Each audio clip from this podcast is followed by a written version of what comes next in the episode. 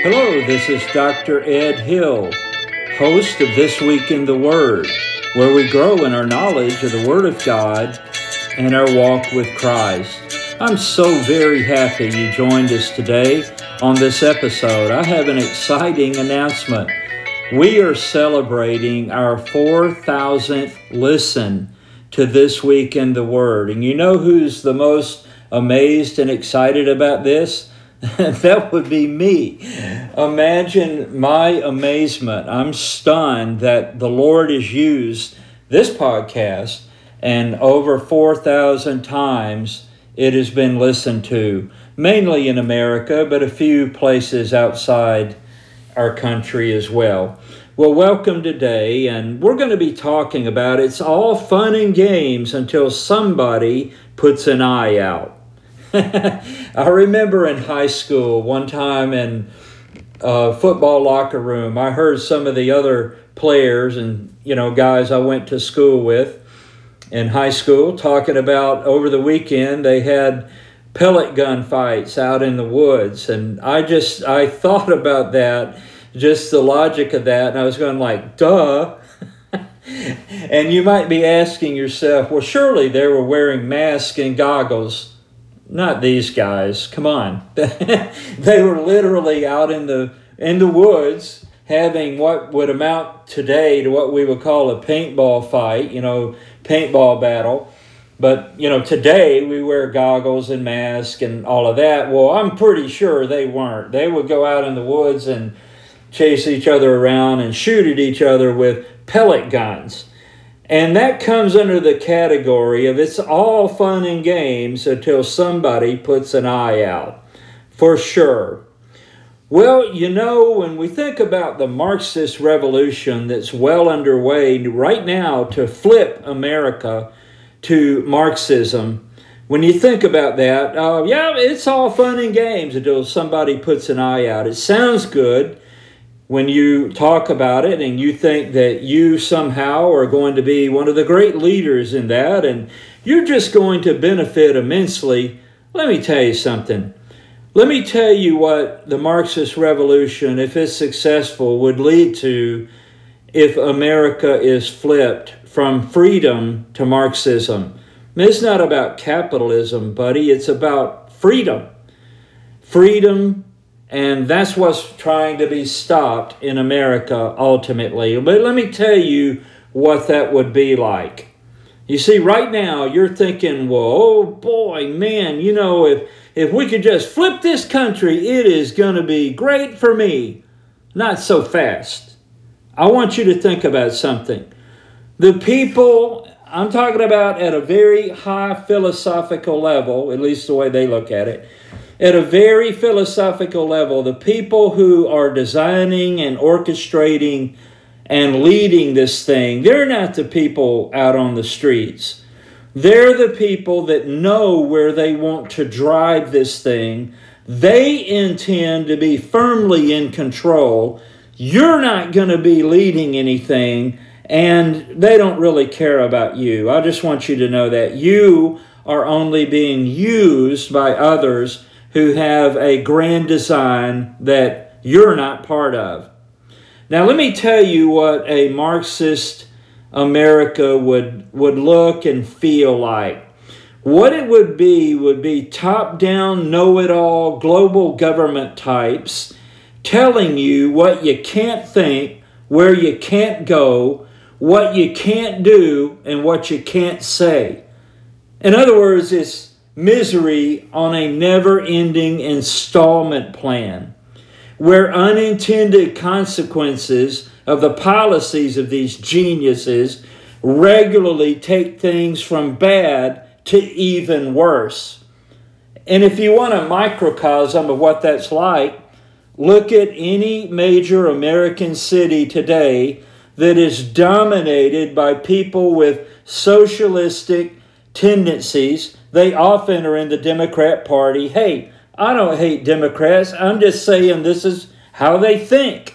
They're pretty much telling us today this is the modern Democrat Party. Look at how their cities are. that they want to spread to the entire country, every city, every town and village.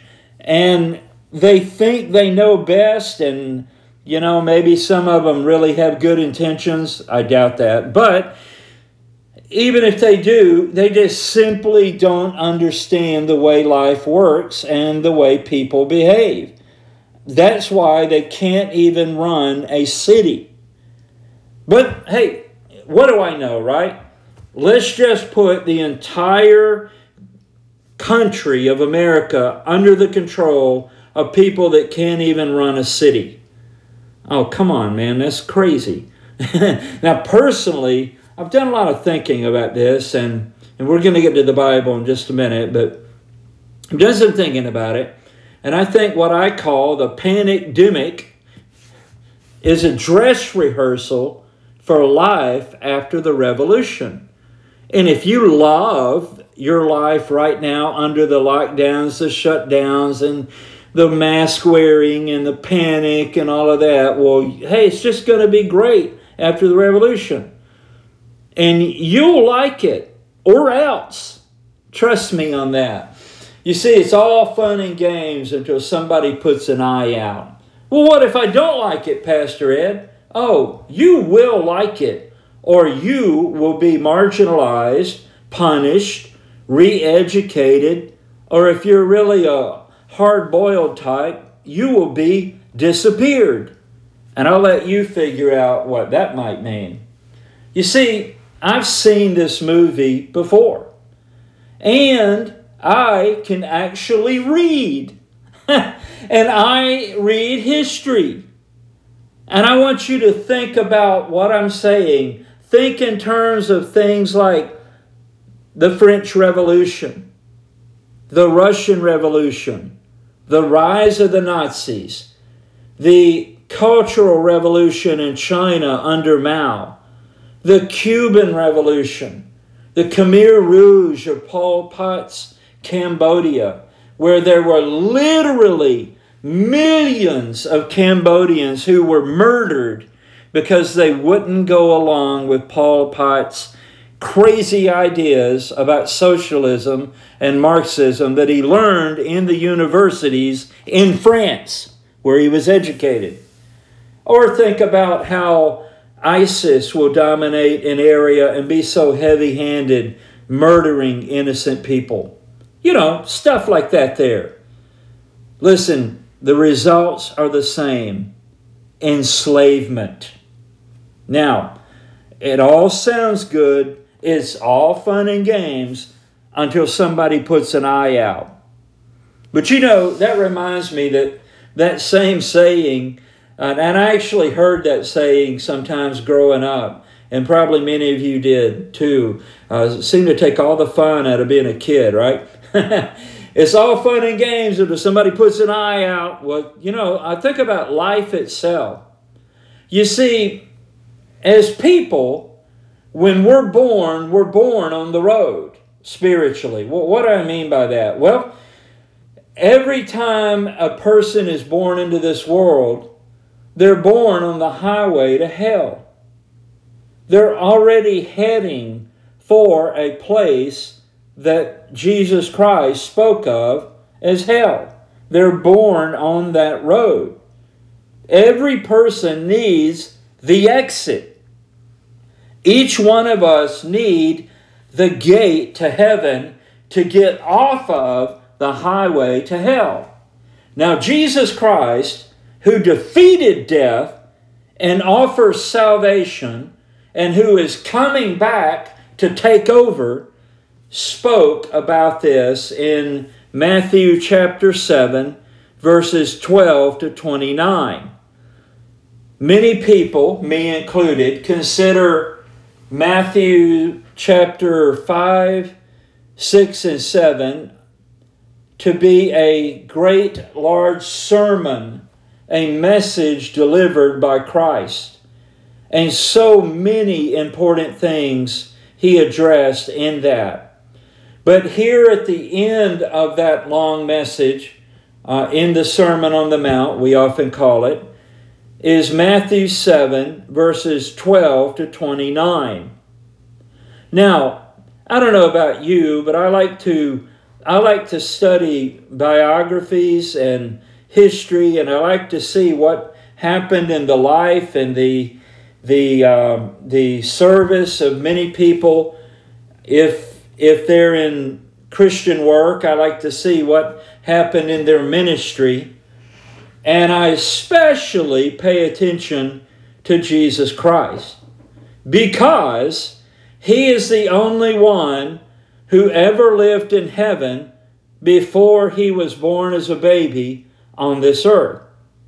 And He was born without sin never sinned during his life, and trust me, he was under the microscope. He was crucified for our sins, that our sin debt could be paid. And you know, if he'd have just been killed and buried and we never heard from him again, it would still be a great story. But Jesus Christ conquered death. Now, no one has ever done that on their own. He did that. Now, Jesus in his earthly ministry raised people from the dead, but they would all die again at some point. Maybe, you know, maybe 30, 40 years later, but they would pass away again. When Jesus Christ came out of that tomb and he was seen by more than 500 people, they knew that he had a real body they knew that he could talk with them. They observed him eating with them. They saw him in many different locations under many different circumstances. They were so completely satisfied and convinced that he had conquered death that many of them, especially the apostles, actually were willing to go to their deaths and never recant their testimony to the risen Christ. They absolutely knew it was the truth. So, when someone like that has something to say, I really listen up. How about you? In Matthew chapter 7, verses 12 to 29, this is the end of the Sermon on the Mount from the Lord Jesus Christ.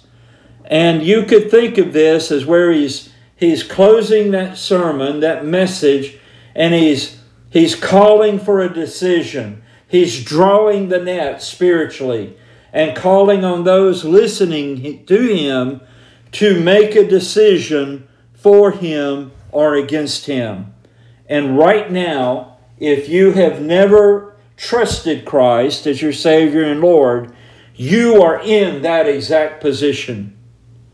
In Matthew 7 12 to 29, we read these words of the Lord Jesus Christ Therefore, all things whatsoever ye would that men should do to you, do ye even so to them. For this is the law and the prophets. Enter ye in at the strait gate, for wide is the gate, and broad is the way that leadeth to destruction, and many there be which go in thereat. Because strait is the gate, and narrow is the way which leadeth unto life, and few there be that find it. Beware of false prophets, which come to you in sheep's clothing, but inwardly they are ravening wolves. Ye shall know them by their fruits. Do men gather grapes of thorns or figs of thistles? Even so, every good tree bringeth forth good fruit, but a corrupt tree bringeth forth evil fruit. A good tree cannot bring forth evil fruit, neither can a corrupt tree bring forth good fruit. Every tree that bringeth not forth good fruit is hewn down and cast into the fire. Wherefore, by their fruits ye shall know them. Not every one that saith unto me, Lord, Lord, shall enter into the kingdom of heaven, but he that doeth the will of my Father which is in heaven. Many will say to me in that day, Lord, Lord, have we not prophesied in thy name? And in thy name have cast out devils, and in thy name done many wonderful works? And then will I profess unto them, I never knew you. Depart from me, ye that work iniquity. Therefore, whosoever heareth these sayings of mine and doeth them, I will liken him unto a wise man which built his house upon a rock. And the rain descended, and the floods came, and the winds blew and beat upon that house, and it fell not, for it was founded upon a rock. And every one that heareth these sayings of mine and doeth them not shall be likened unto a foolish man, which built his house upon the sand. And the rain descended, and the floods came, and the winds blew and beat upon that house, and it fell, and great was the fall of it. And it came to pass when Jesus had ended these sayings, the people were astonished at his doctrine, for he taught them as one having authority, and not as the scribes. My friends, in life, it's all fun and games until somebody puts an eye out. Let's get real here. Regardless of what happens to America, regardless of many things that may happen in your life personally, here's the truth. One day you will die. And you are right now either on the highway to hell born on that highway, or because you took the exit, the gate, that narrow gate, the hard way through Jesus, because you've done that, you left the highway to hell and you're now on the, the pathway to heaven because of your faith in Jesus Christ and who He is. You've been convicted of your sin, that you are indeed a sinner, and you do sins because you are a sinner. And you have experienced repentance from sin. You, you see sin for what it is, and you've turned from that. Are you perfect? Absolutely not. But you, you know what sin is, and that is not your heart. You want the righteousness of Christ. And you have a, an ongoing living belief and faith and trust, a relationship right now with Jesus Christ. You're on the road to life, to heaven, through Jesus. He is actually the gate, the door to heaven. But if you've never experienced the things I just spoke about, you're still justifying and defending your sin, whatever it may be. You refuse to turn from sin, and you've gone out of your way to avoid Jesus Christ at all costs. Then, my friends, you are still on that highway to hell that you were born on and you need to take the exit. You need that straight, narrow gate, Jesus Christ, that you might get on the pathway to heaven through Him. It is all fun and games until somebody puts an eye out, and that would be your death. Your death will seal your fate if you're on the highway to hell right now. Now, if you're trusting Christ, you have been born again by the Spirit of God through your conviction of sin, repentance from sin, and your faith in Jesus Christ alone, then your fate is sealed as well, and it's good. you are on your way to heaven. And no matter what happens in America, no matter what else happens personally in your life or your family, no one can pluck you out of the hand of Jesus Christ. You are His and you're heaven bound. Amen. Well, to those of you who know you're still on the highway to hell and this troubles you to the core of your soul, I'm going to have you call a number. I'm going to say it twice. You won't be speaking with me, but you will speak with someone who can give you spiritual counsel that you might get off the highway to hell and onto the pathway to heaven through Jesus Christ. Here's the number 888 537 8720. One more time 888 537 8720. You can get spiritual help there, your questions answered. You can come to Christ right now, really, but if you have questions, you can get the help you need by calling that number. Maybe you are already a Christian, but you, you know you need to grow and you need to be more for Christ because of what He's done for you. Maybe you need spiritual growth. You can call that number as well. One more time 888 537 8720. And you can get the spiritual help that you need. Listen, I'm so glad you joined us today. A fairly short podcast compared to what our podcasts often are.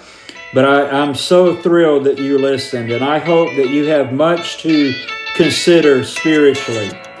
I urge you, if you're not yet a Christian, become one today. If you are a Christian, live like one today.